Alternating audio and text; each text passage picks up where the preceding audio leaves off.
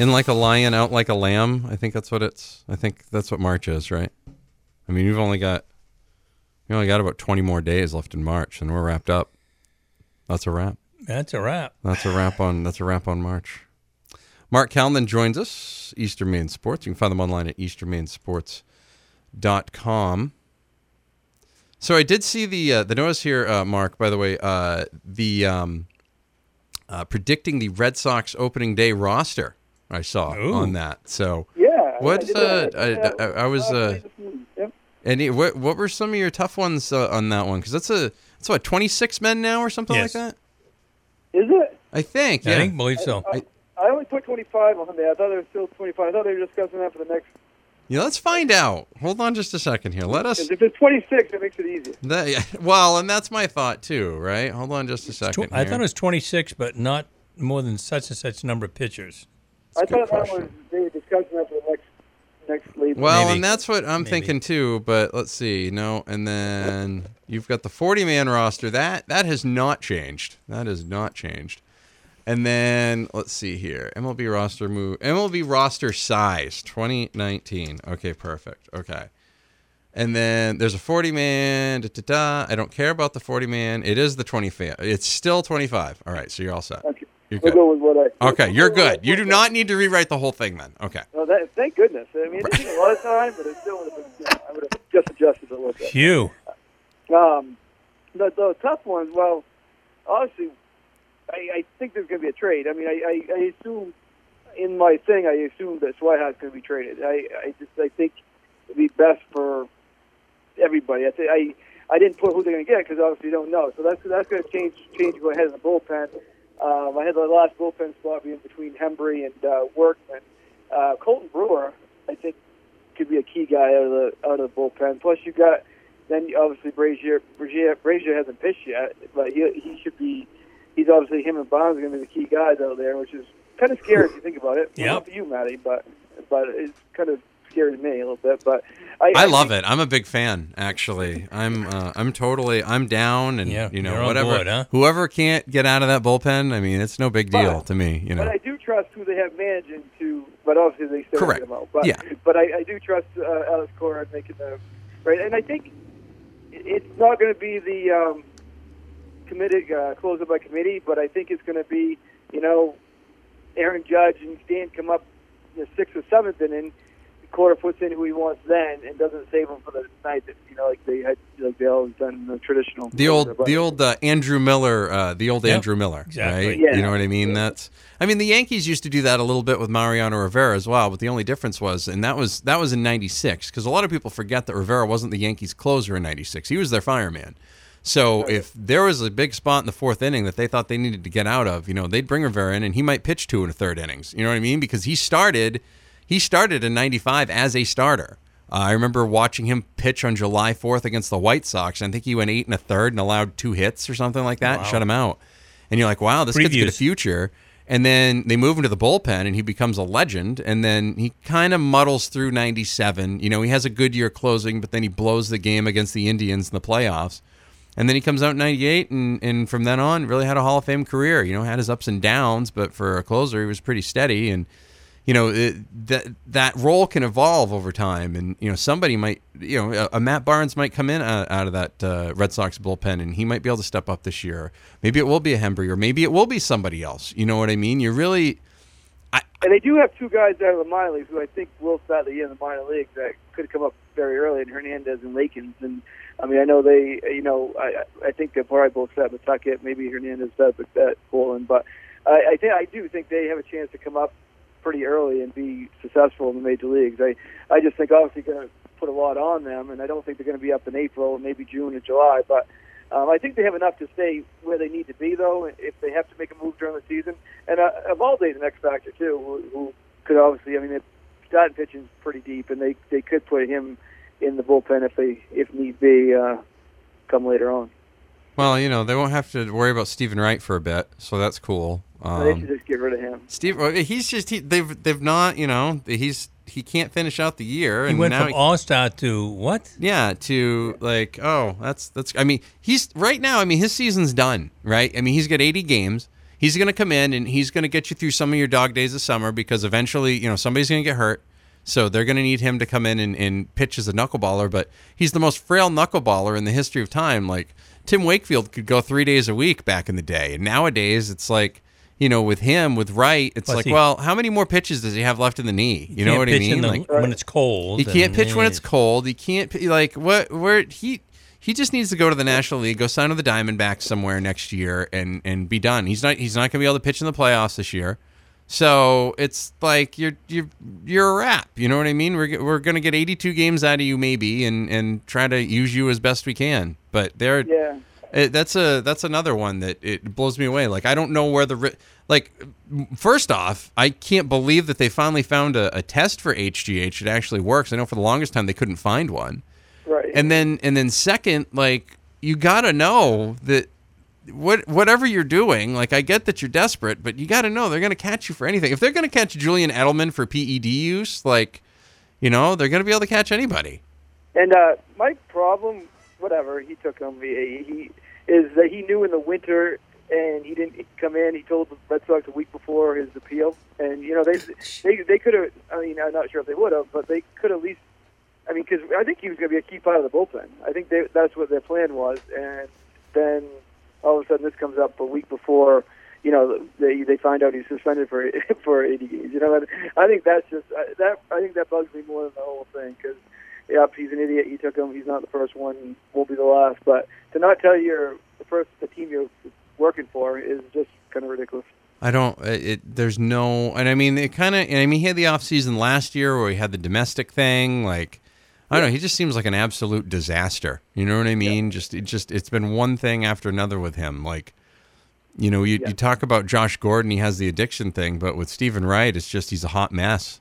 You know, that's Yeah. really what it boils down to. You know, and And I like that Porcello's not backing down what he said before that. But um, they can't forget though they do have a guy right now um, until they cut him that has got banned for life. yeah, they did. you, Yeah. you know, so I, I I actually don't know how he's on a on a team actually any team, but, but I don't I don't know how that works. I don't I, I don't know about familiar. You know, there's another wild card for you right there. You know what I mean? Like he could, you know, he was good when he was when when he pitched for the Mets. You know, there was no my concern is that a lot of these guys go from, you know, pitching for the Mets where you know, even though there's a lot of people watching the Mets, there's not really a ton of pressure in those situations in, in at times. And um, you know, when they go to a Boston or they go to the Yankees after that, it's it's like it's a little bit more of a fishbowl. So you wonder how he's going to bounce back this year. Um, this Swihart thing to me is just like crap or get off the pot with him already. Like you've got to do something. I mean, they've they've run his trade value into the ground. They've gone through two off seasons where they could have traded him at any point in time. I'm guessing for something, and they continue to say, "Well, we don't, we don't like what we're getting back." Well, you're not, you're not using him at any, at some point. You're you're going to have to do something with him. It's like. It's like the Patriots with Jimmy Garoppolo. You know, they traded him at just the right time. You know, it, it, at, at the very last possible second. Yeah, they got a second rounder for him, and they could have gotten more, but you know they they knew what they had in a player and they were concerned that maybe something was going to happen to Brady and they wanted to hold on to him and as long as they possibly could. I feel like the Red Sox have done that with Swihart, but now it's like okay, well you've got to do something with him. You know, it, at some point you have to do something with him because you know they're not giving him enough at bats to where he can be productive.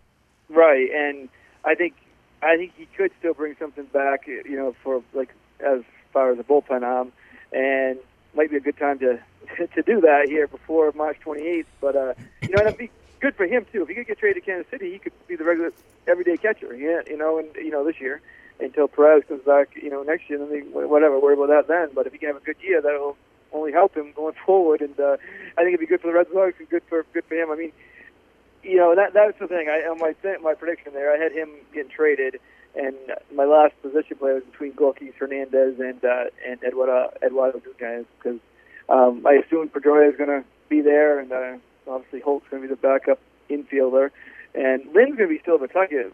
And Lin's a pretty good player, so uh, you know that's another one they have as insurance if, if Pedroia doesn't work out or something happens there. So you know, so we'll see what happens. I, I'd make the case to keep Swihart, trade one of the other catchers. Uh, Well, I just- and I because think, I, I just think Vasquez can be a star, and I don't Yeah. think they can get much for Sandy Leon. Yeah, and, probably and not. he, and I think he's more valuable to them this But- year. That you know, so but- we'll, know. But the thing is, what happens in the catching game is, you know, I, I haven't even minded as the third catcher if you find places to play him, but re signing Pearce and whatever, so you got two first basemen. You know, he could be the guy that rotates it at first base and late in the game when you want it, when you do want to hit for your catcher, you got another catcher. Yeah. You know, which they, so did, which they did in the postseason. Yes, they did. what, you know, they carried that carried three catches. I did. Yeah, Yeah. uh, you know, and I don't disagree, but you're right. They have Pearce and Moreland, so he's not going to get any time there. You know, I guess third third base he could be a backup.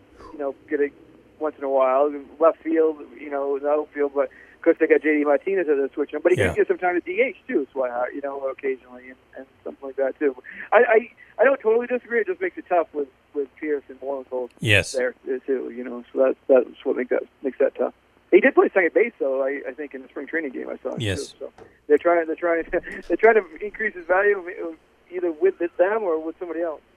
You know, speaking of second base, you mentioned Pedroia. What do you expect out of Pedroia this year? Like what? And I mean, it's not like this is you know we can do one and done with Pedroia. He's got a couple more years left on this deal, so you know Um, it's I saw him Saturday, and I, I, a good sign was he he. I mean, it was a he was out he, he was out at first, but it was a, he ran down that line, and he seemed to be fine after. It was, I mean, like he always does. I mean, you know, he, he's a he's a hustler, but he. uh I don't know. I'm confident for some reason. Of course, he hasn't played more than two or three innings here in a spring training game, so we'll see what happens. But uh, I wasn't last year. I thought his career was pretty much over. But just seeing him this spring, I, I think there's a chance he'd come back to close to what he was before, which will be a, obviously a huge help to the team.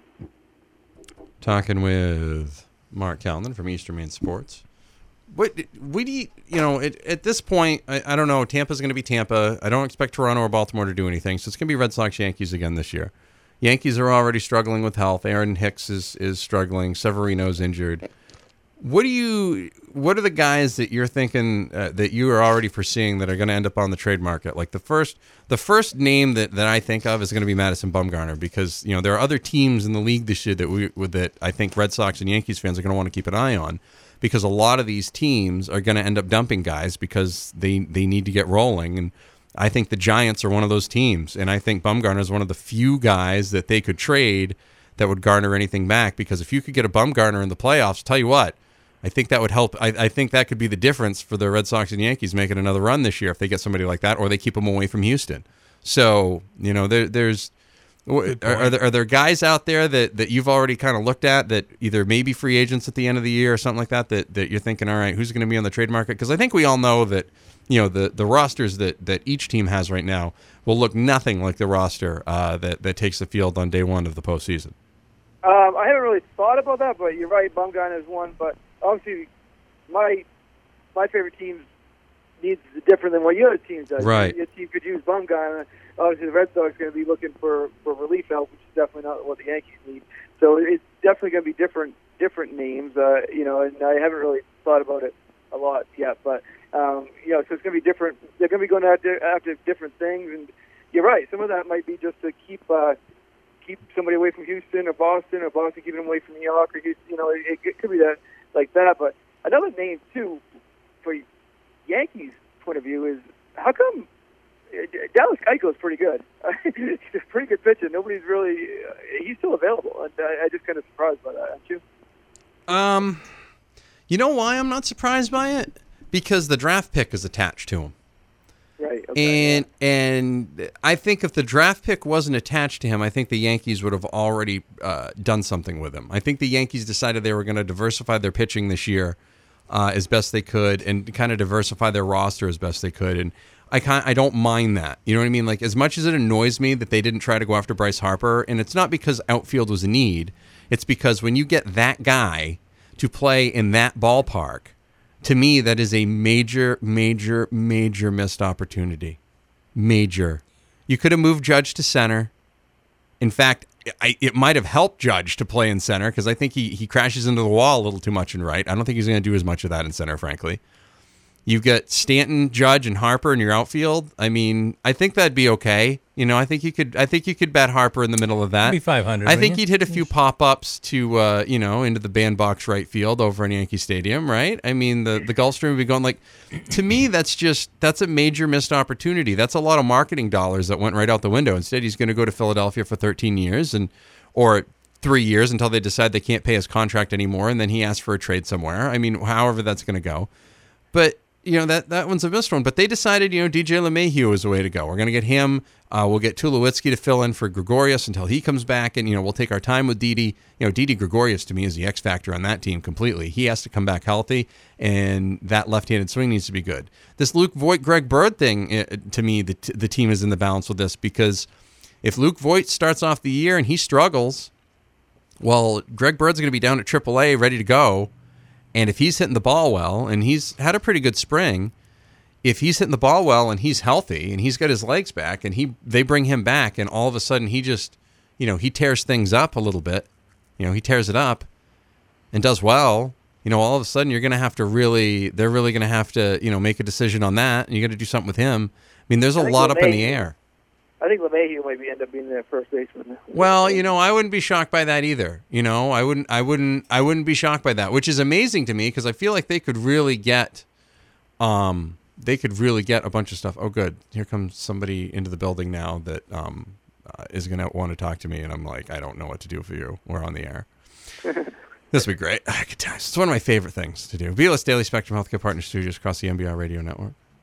What uh, you know, a lot of uh, McDonald's All Star games happened last week. Did you did uh, uh, one of your guys get up to the the pit last week, uh, uh, yesterday, and look at these games? Yeah, Chris did. Chris did, and uh, uh, he'll be there Friday for, uh, cross center for the championship game. I I might actually be going as a fan. We shall see, but he'll definitely be there uh, covering that. And uh, um, they started off slow. I watched uh, watched some of that on TV. They started off slow, but they came back, and I, I guess the uh, atmosphere was something else uh, yesterday there, and uh, just uh, you know, crowd being right on top of the floor, and it, it sounded loud on TV, and I'm sure it, from what I hear, it was a great atmosphere.